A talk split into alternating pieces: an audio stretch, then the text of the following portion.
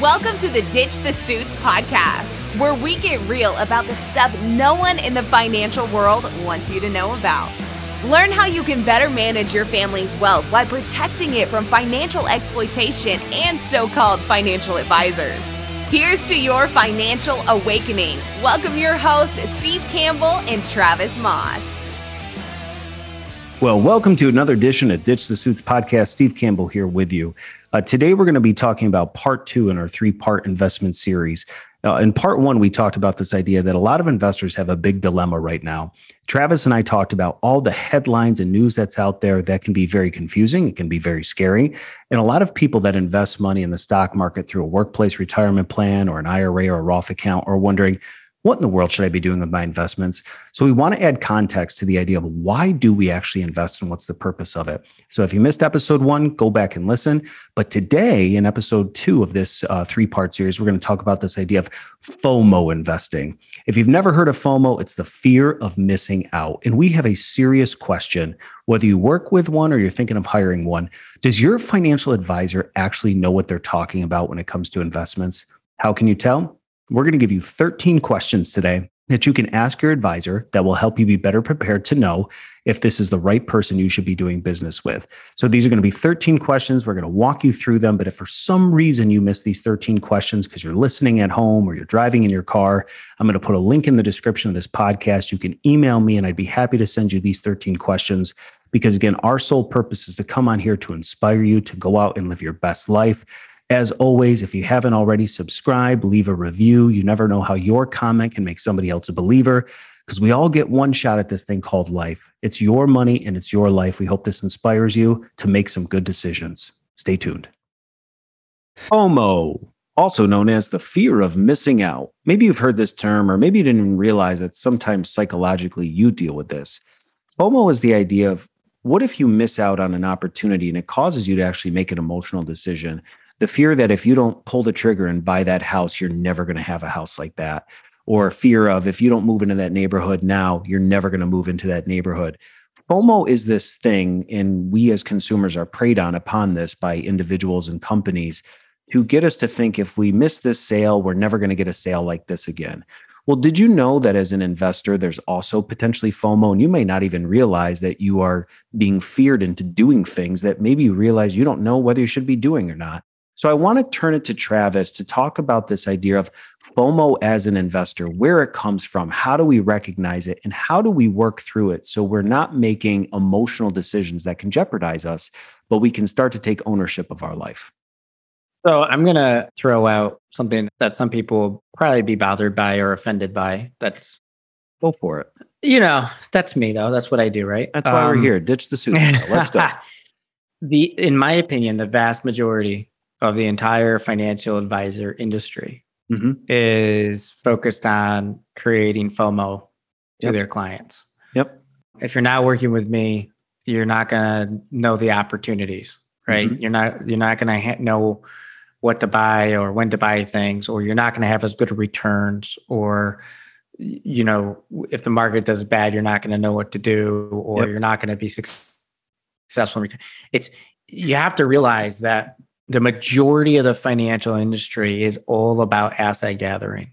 Yep. They everybody is not everybody, but the vast majority of industry, something like over 90% of it, is either commissions or fees based on selling assets.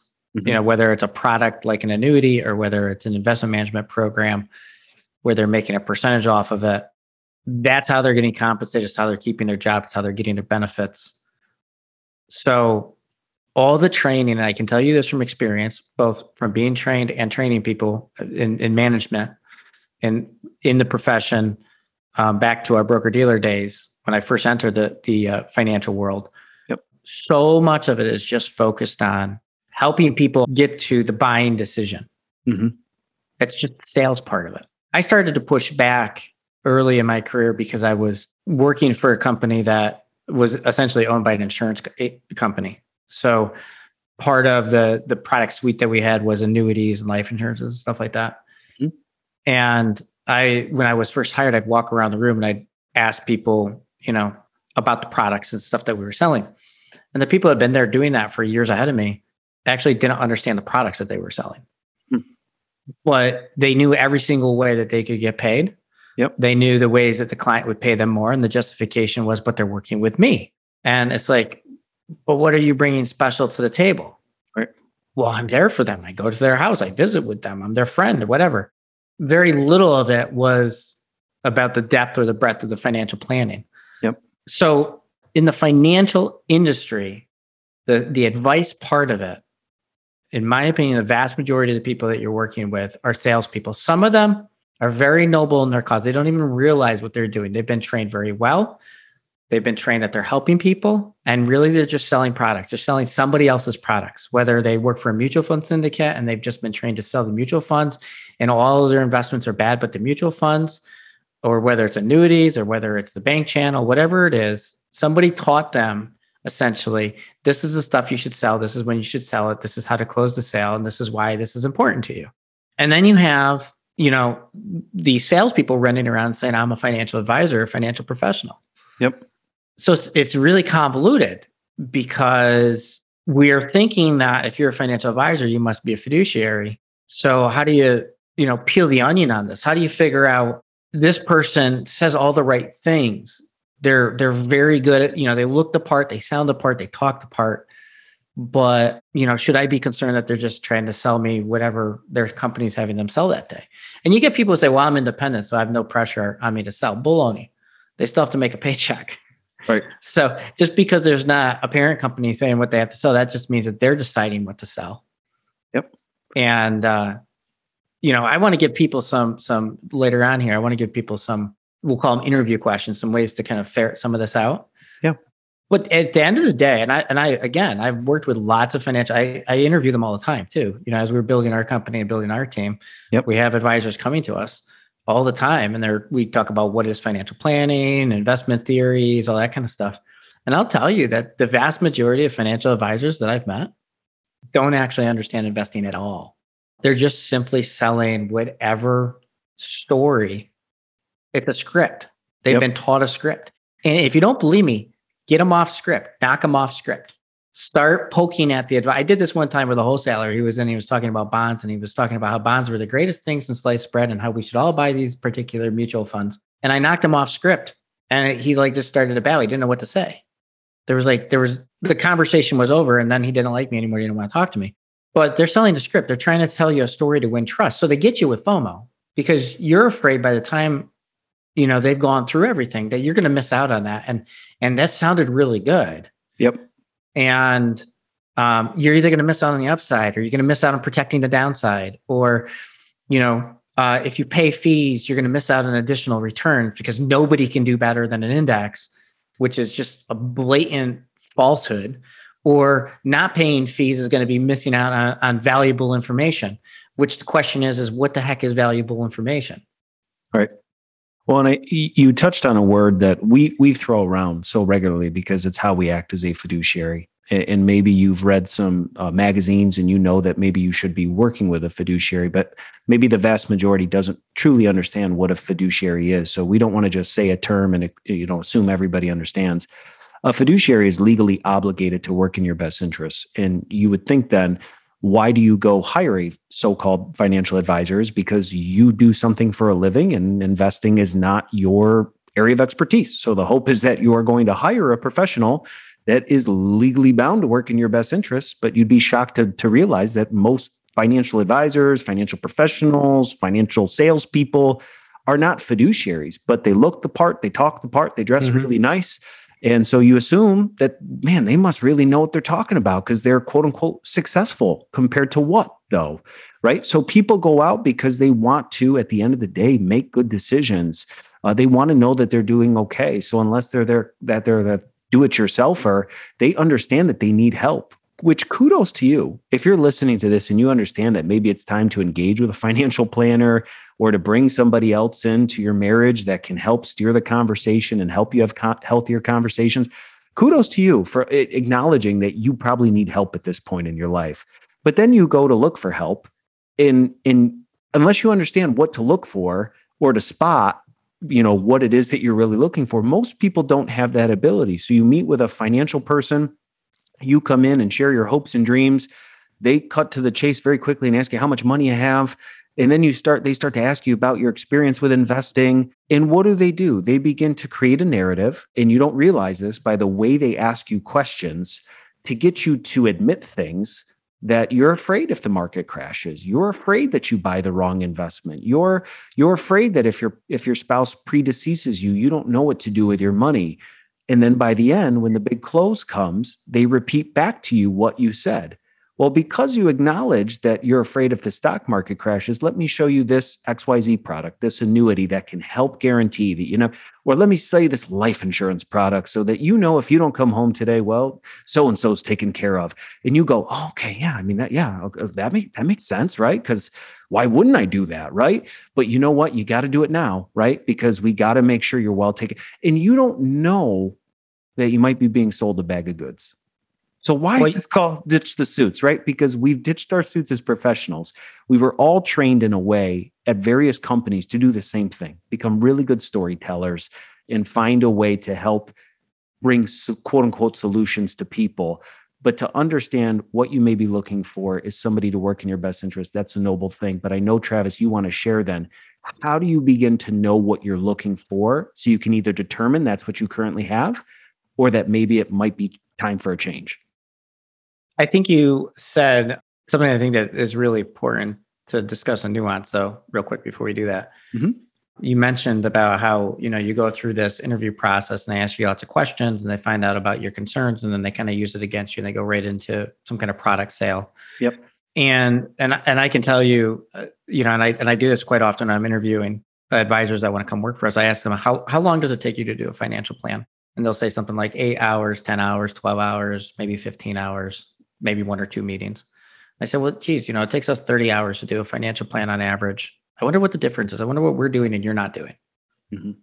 Because I don't know how you're shortening it, right? Because I know the things that we would like to get to that we barely even have the time to get to in that 30 hours, in that initial 30 hours. And what you find out is that short term financial plan is very quickly followed by a product sale. Yep. It's so how do you know because everybody's going to ask if they're any good they're going to ask you a lot of questions and they're going to find out what's important to you. And that's important. You don't want to work with an advisor who doesn't know what's important to you. But how do you make sure they don't use it against you? How quickly is the product sale the actual buy this annuity or make a decision on your investments that that you really it's hard to unwind you know or some kind of commissions associated or very very large fee other than you know a fee related to the actual advice itself. How quickly are you being asked to make a purchasing decision to a specific product in relation to this so-called financial advice? Yeah. And what you're going to see the shorter that is probably the more likely you're just being sold whatever's on the menu. Mm.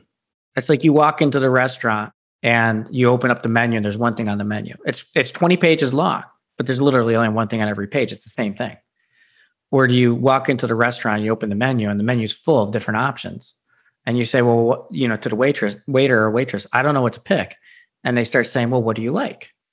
Well, do you like things that are bitter? Do you like things that are spicy? Do you like, you know, and they start to actually create a profile for you and help you pick the right item on the right page, as opposed to, I'm going to help you pick the page, but no matter what page you pick, you're going to get the same answer.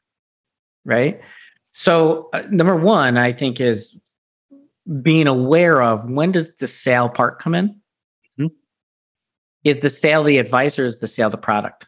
Um, number two, you know, I I was watching the Tennessee game this weekend, and one of the commercials popped up, and uh, it was for an investment company. I got to call out the investment company, but I'll call out their ad.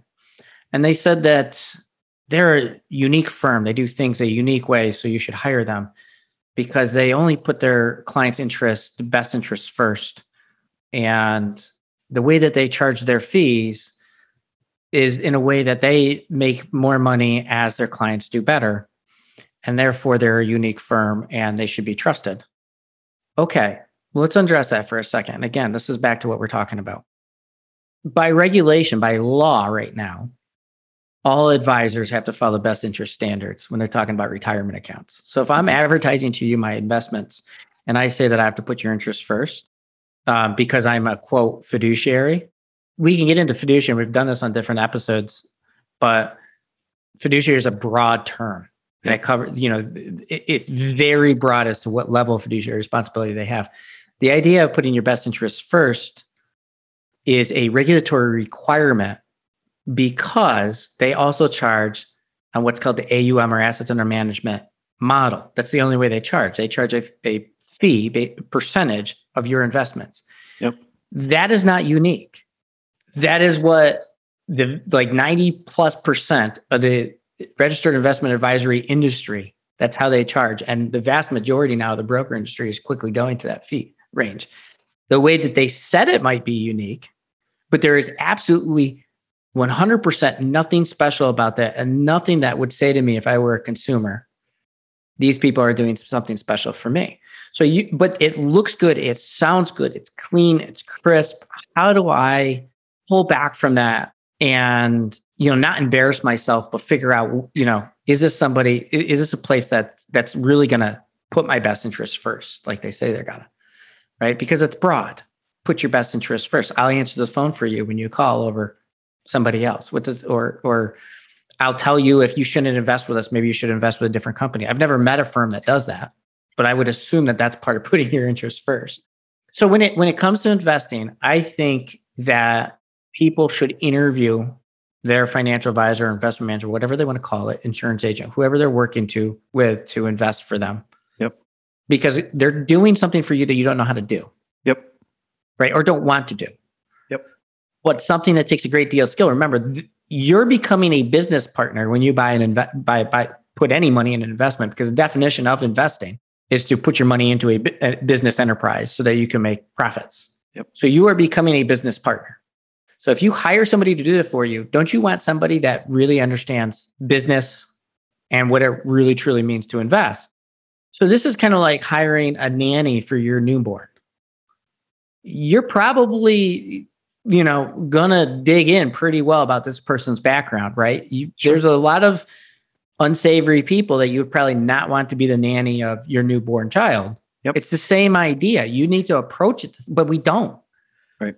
Right. Like you would absolutely not put somebody, you know, with certain, you know, behaviors in charge of watching your kids, but yet you might put that person in charge of your investments, which is really interesting to me that we don't do the same level of due diligence. So I've come up with 13 questions. I just want to rattle off the 13 questions that I think people should be asking their advisor and and not letting their advisor wiggle out. Make them put the answers in writing.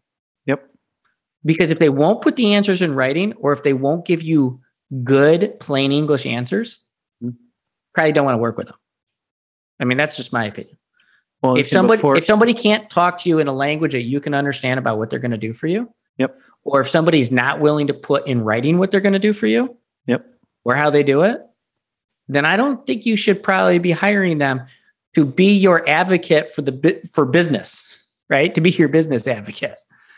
Well, and before you you know rattle off these 13 questions, if you're listening in your car and you don't have a pen, please do not crash your car trying to write these down. Uh, we will put a link in the description with an email that if you'd like to send us an email, we'd be happy to send you these 13 questions so that you can digest them, go through them. So, Travis, as you start to go through these questions, give you some things to think about. And before you even get into them, I was just thinking about the analogy. I think what is confusing is you talked about the going into the restaurant and having the one item 20 pages in a row. I think what's really hard is the surroundings we find ourselves in at that restaurant, right? We go in, it's a really beautiful restaurant. Everything is elegant. Everything appears to be nice, very professional. Maybe there might be other people there. So we're assumed that maybe they know something we don't. And you start to go through this menu and you see the one thing, and you don't know whether you should get up and leave or stay because everything looks nice right? Versus the counterpart, if you go into a restaurant, it looks very shady and it looks like a crap hole. You're probably going to know you don't want to eat there, hmm. right? So we just sometimes we we just sometimes have to be aware of our surroundings, but it's the pageantry of our industry that I think is so confusing because most wealth management quote unquote offices are really nice places. So you walk in, you're wowed. The you know you, your surroundings look really nice, but we want to give you these questions so that even if you find yourself in a really nice restaurant, you know what questions to ask your server. So let's go through them. Yeah. So even if you don't understand anything about investments or anything about the financial planning stuff, that's why you're going to them in the first place. These are questions you can ask, and you can just use your spider sense to tell yep. you Are they BSing you? And again, the answers are plain English and you want to get them in writing. Some answers from a proprietary reason, and I'll explain those ones when we get there. Maybe they can't put in writing for you, but they should at least be able to explain it in broad terms. Yep. Number one, exactly how do you get paid? It's a great one. And a lot of com- a lot of people out there, well, don't worry, you don't pay me. The companies I place your business with pays me. That doesn't make any sense because the company you place your business with takes your money and then pays them. So they're getting directly paid by you putting your business with wherever they tell you to put business with. So you are paying them. Yep. So they're getting paid by you and whether or not you make a buying decision, which means they're very interested in you hiring them. So you want to know exactly how they get paid. You want them to put that in writing. That's yep. not one that maybe they just tell you and you go, okay, because it's a very uncomfortable question to ask financial advisors who have conflicting ways of making money and they don't necessarily want you to always know about it. Yep. Because it's an awkward conversation. Will the advisor have discretion? So, Mr. or Mrs. Financial Advisor, I'm going to turn over my investments for you and you're going to invest for me. When you invest my money for me and buy companies, do you have to come to me for approval or do you have the authority to go and do it yourself? Mm-hmm. Why is that important? It's important because you don't know what you're doing. That's why you're hiring them. So if they don't have the authority to buy the investment for you, that means they don't know what they're doing because their firm's not allowing them to have the discretion of picking an investment for you. So ultimately, what's happening is they're coming to you and asking you to give the final approval so that you can't sue them if the investment was wrong. Hmm. So that's a sales gimmick. So if they're not taking discretion, essentially what they're saying is, I'm not taking liability because you're going to sign off on everything before I buy or sell it for you. So they have to answer that question. And if you are truly trying to get somebody who is a fiduciary, they have to have discretion. Yep. Question three Who ultimately chooses the investments your money goes into? So I hire a financial advisor and they say, I'm going to run the investment program for you. I'm going to get paid 1%. That's what I get. And I, we do have discretion. And you say, okay, who's making the investment decisions? And they say, well, I make the investment decisions. And you say, okay, well, what do you invest in? Well, we invest in these separately managed accounts.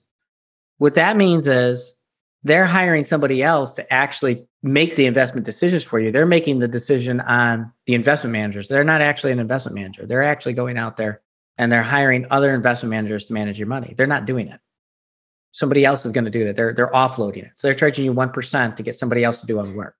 So are they if they're an expert on investments, but they're saying I'm not a good enough expert on investments, I have to hire somebody else to manage your money for you. Then how are they a good enough expert to pick somebody else to manage money for you? Mm-hmm. Or to make your investments. They've already admitted they don't know how to invest money. So now all of a sudden they're going to be an expert in picking other. You're probably at the same level that they are in, in, in comprehension of you know analyzing an investment return. If they're just farming you out to somebody, if they say, well, so and so on the team does this, or the company actually invests your money, then why do you need the middle person? Right. Why can't you just have the, the company? What would the cost be if I don't have you then, if I just go right to the company? Great question. What are you going to do for the 1% I pay you? So, who ultimately chooses the investments your money goes into? What happens if the advisor is unavailable or if something happens to he or she? Steve, you're my advisor, one man shop or one man team. What happens if something happens to you? Yeah. Or you're on vacation. What happens? Who do I call? Who do I go to? Who knows about my investment program? Yep. Who else gets paid? So you're going to make 1%. Who else gets paid? Well, that investment manager I, I send your money to, they also charge 0.3%. Oh, so I pay you 1% and then 0.3%? Yep. But I don't get paid that. So I left that out. Yeah, but that's a cost. That's coming out of my money. I want to know who else gets paid. I want to know every single person who gets paid for the money I give you or as, as, as, as many layers as I can find. Anybody who's investing in mutual funds, there's at least two layers then. If you're working with a financial advisor, there's the financial advisor and there's the mutual fund. At least two layers. There's a third probably involved called the broker dealer, depending on how they buy those investments for you. So there's probably two to three layers minimum of people that are making money off of you. You need to know that. Well, think about um, that. think about that in real terms. If you went into your favorite retail store to buy a garment and there was a price tag and it said $50 and you thought, okay, that's not bad. You go up to the register and it rings up as $98 and you go, hey, where did the $48 come from? Oh, well, Karen works in that section. So a part of that goes to her. Well, why didn't you disclose that? I want to buy that, right? Think about in real terms, right? Because we think of investing as this obscure thing that many of us don't understand, but put it in real life terms. If you were going out into the world and you were being tacked on extra dollars because of something that you weren't aware of, you would ask questions. So why wouldn't you do that with your investing? So so why don't you give them what number question we're on and let's keep rolling. All right. So we're on number six. Number six. This this is the one where they may have to give you broader detail and maybe not as in, in detail because of proprietary information. But what is your investment selection process? Hmm. And, I want enough detail that I understand that you're actually doing some detailed work. The the the reason why you asked this question and I've seen it from especially wirehouse advisors all the time. The company has an approved list. I pick investments off the approved list. That means that the company has a contract with the investment company to sell their products. The investment company probably paid them money to get shelf space. So, because it's on their list, that just means it's approved product sale. Yep. That has nothing to do with whether or not you should buy it. That's sure. like you walk into the grocery store and yeah, there's a rotten tomato somewhere buried in the pile of tomatoes. It doesn't mean you should buy that one. Right. But it's there, right? Like, like, no. Like, so what is your investment selection process? If they are an investment fiduciary, if they are a true fiduciary, not just like the surface level fiduciary, like I got to make sure nobody steals your money, but a real fiduciary, they're going to be able to talk to you until you get bored and tell them to shut up about how they select investments. Yep. And if they say, well, I don't select the, this is again, this is like a trick question. If they say, well, I don't select the investments, the investment manager selects the investments. Okay, well, then how do you select the investment manager? And when you do select the investment manager, how do they select the investments? Again, this would be like hiring a nanny. So let me get this straight. I hired you, and then you subcontracted your nephew to watch my child while you're not there without asking me permission. Yeah, I'll pass. Yeah, not going to happen. Number seven, how often are the investments in your portfolio reviewed and how often is your account worked on? Mm-hmm. That's great. Huge one, especially on the percentage based one. Yep. Right. Because a lot of people will sell an investment to a client and they put you in there to start making their fee. And the only time they look at that account ever again is if you call them and have a question. Yep. And they'll say, oh, okay, maybe we should make some adjustments. Or maybe once a quarter or once every six months when they talk to you. Is that a portfolio or is that a collection of investments that they sold you so that it looks like you got a nice pie chart? So you don't ask enough questions. Mm. Investment por- investments are just like anything else. They're ever changing. This yep. idea that you know in today's day and world with the internet and the, how global the economy and the, is and stuff that you know you could go four, five, six years, and I've seen this without making any investment changes is beyond me. You know, whether it's trying to sell high and buy low or whatever it might be. But how often are you looking at my account? If somebody says to you, I have 500 accounts, I have 500 clients, and I do financial planning for them all, investments for all, how? How do you do that? Yep. What's your process to make sure that if there's a great investment, I get a shot at that investment mm-hmm. and not just your largest clients? Talk to me about this. What is their investment review process? So, a little bit different there. First, they select the investment, then maybe they're looking at my accounts. But once they put an investment in my account, how do they review that investment on an ongoing basis to make sure I still own it? Or is yeah. it pretty much they went through the sales process, I bought it, so it's in there, and they're just going to leave it in there until the horse dies? Like, what are you going to like? What is the process you go through to make sure that that's still the right thing for me? How do you decide when to fire the investment? How do you decide when to buy more? And how automatic is it? Mm-hmm. What is the so number nine would be what is the account review process? So we talked about how often do you look at it. So you review my account. What does that mean? Talk to me about what an account review means, especially if you have multiple accounts. Right. You know, if you're looking at my accounts and I've got multiple accounts, some of which aren't with you, and you're my de facto trusted advisor, you're giving me all my financial advice. Are you incorporating what's happening outside of this particular account into the recommendations you give me regarding that account? What's your process? What do you include in it? What do mm-hmm. I get for paying you? If I'm paying you 1%, and you're outsourcing the investment management and you never look at the account until I call you, and I had a million dollars, I'm paying you $10,000 then to answer the phone for me. Yeah. Like, I will do that job. Anybody who wants me just to answer the phone for them for $10,000, I mean, essentially it comes out to about 10,000 an hour probably. Sure. Right. Anybody who wants me to do that for them, that'd be pretty cool. Just answering the phone for $10,000 an hour. All right. I digress. Um, number 10, I know, hard to believe. Uh, you could tell I'm passionate about this part of it. um, because I do think I think people are essentially getting their money stolen from them. Hoodwinked. If you if you start to ask these questions, Yeah. it's the first. All investment advisors are not bad, Right. But how do you find the good ones? That's what this is about. Do all of of the advisors' clients have the same portfolios or investments? That's great. So, so we happen to know a particular advisor. It doesn't matter when you put, give them money, how much you money you give them, they slam you and you get the exact same portfolio everybody else has got. It doesn't matter if the market's high, if the market's low, if the investments are high, if the investments are low, if they're, you know, it just does not matter, period. You're going to get the same thing everybody else has. Why? Because it's easy. hmm Doesn't have to pay anything extra for the technology. Everybody just gets the same thing. Don't have to pay attention. Just hit the rebalance button. Do you really, if you're paying $10,000 a year on your million dollar account, do you really want the same thing everybody else has, regardless of what's happening around you?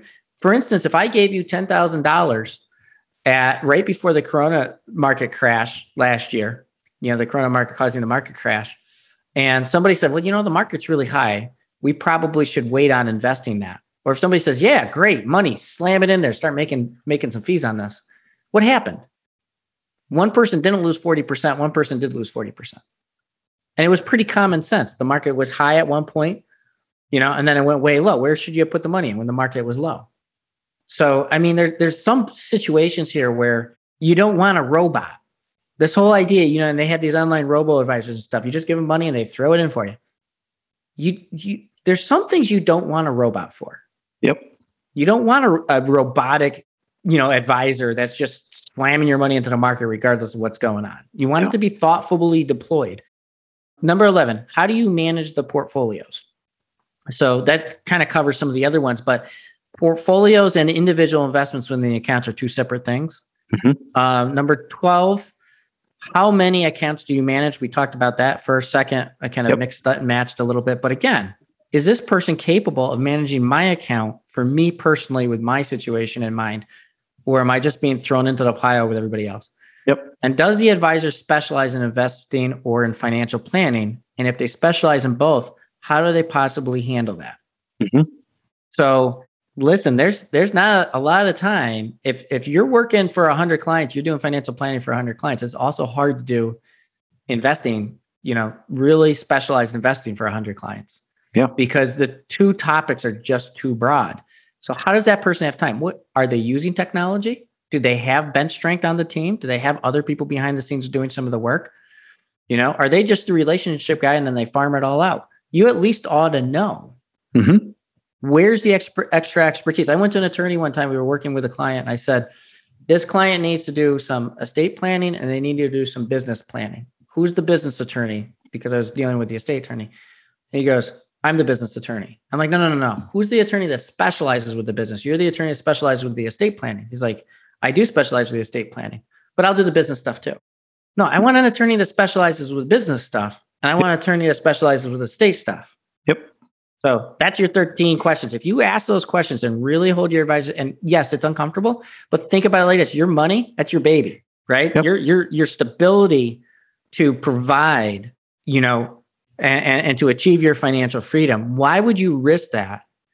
Because you're afraid of making somebody feel uncomfortable who you're going to be paying a lot of money to take care of you. Yeah. Well, I think as we bring this one to a close, we want to again come back full circle and say not every person that deems himself a financial professional is bad or doing the wrong thing. We are basically trying to give you a filter for how you can make good decisions about who you let into this money business. You know, if you find that every fear is met with a product, you're probably being sold some stuff. So we want to give you these 13 questions. So again, not not to not to put somebody on the hot seat, but to do it because maybe you've never thought about if you have a million dollars and you're paying 1% annually, you're paying $10,000 per year to somebody. We want you to be able to objectively stand back and say, is this relationship worth that? Or is it time for me to start looking for a different kind of relationship? If you can justify it and it makes sense to you, albeit they're helping you do the things you want to do. But if you're not certain and this has raised some questions, right? We've given you two things to think about, right?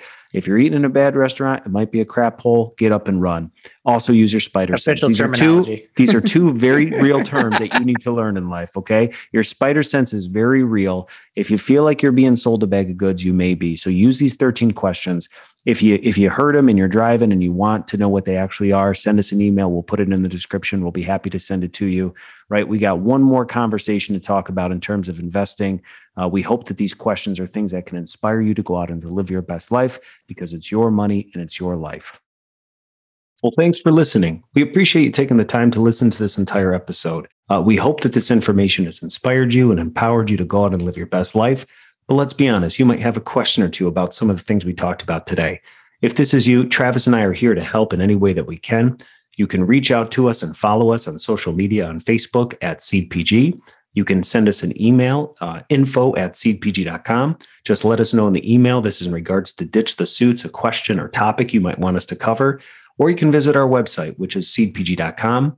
That's seedpg.com. Head up to that right corner, fill out that contact us button, and just let us know in the comments that this is in regards to Ditch the Suits. If you have a question, a series of questions, or anything we can do to help you on your journey to financial freedom, Travis and I are here to help. So, again, it's your money and it's your life. You only get one shot at this thing. Our job is to make sure you get the most out of it. Thanks for being our guest. And until next time, have a great day. Thanks for listening. Ready to ditch the suits? Remember, it's your money and your life. For more information, visit seedpg.com. That's seedpg.com. If this podcast has impacted you, we ask that you subscribe or follow so you never miss an episode. And be sure to share with a friend.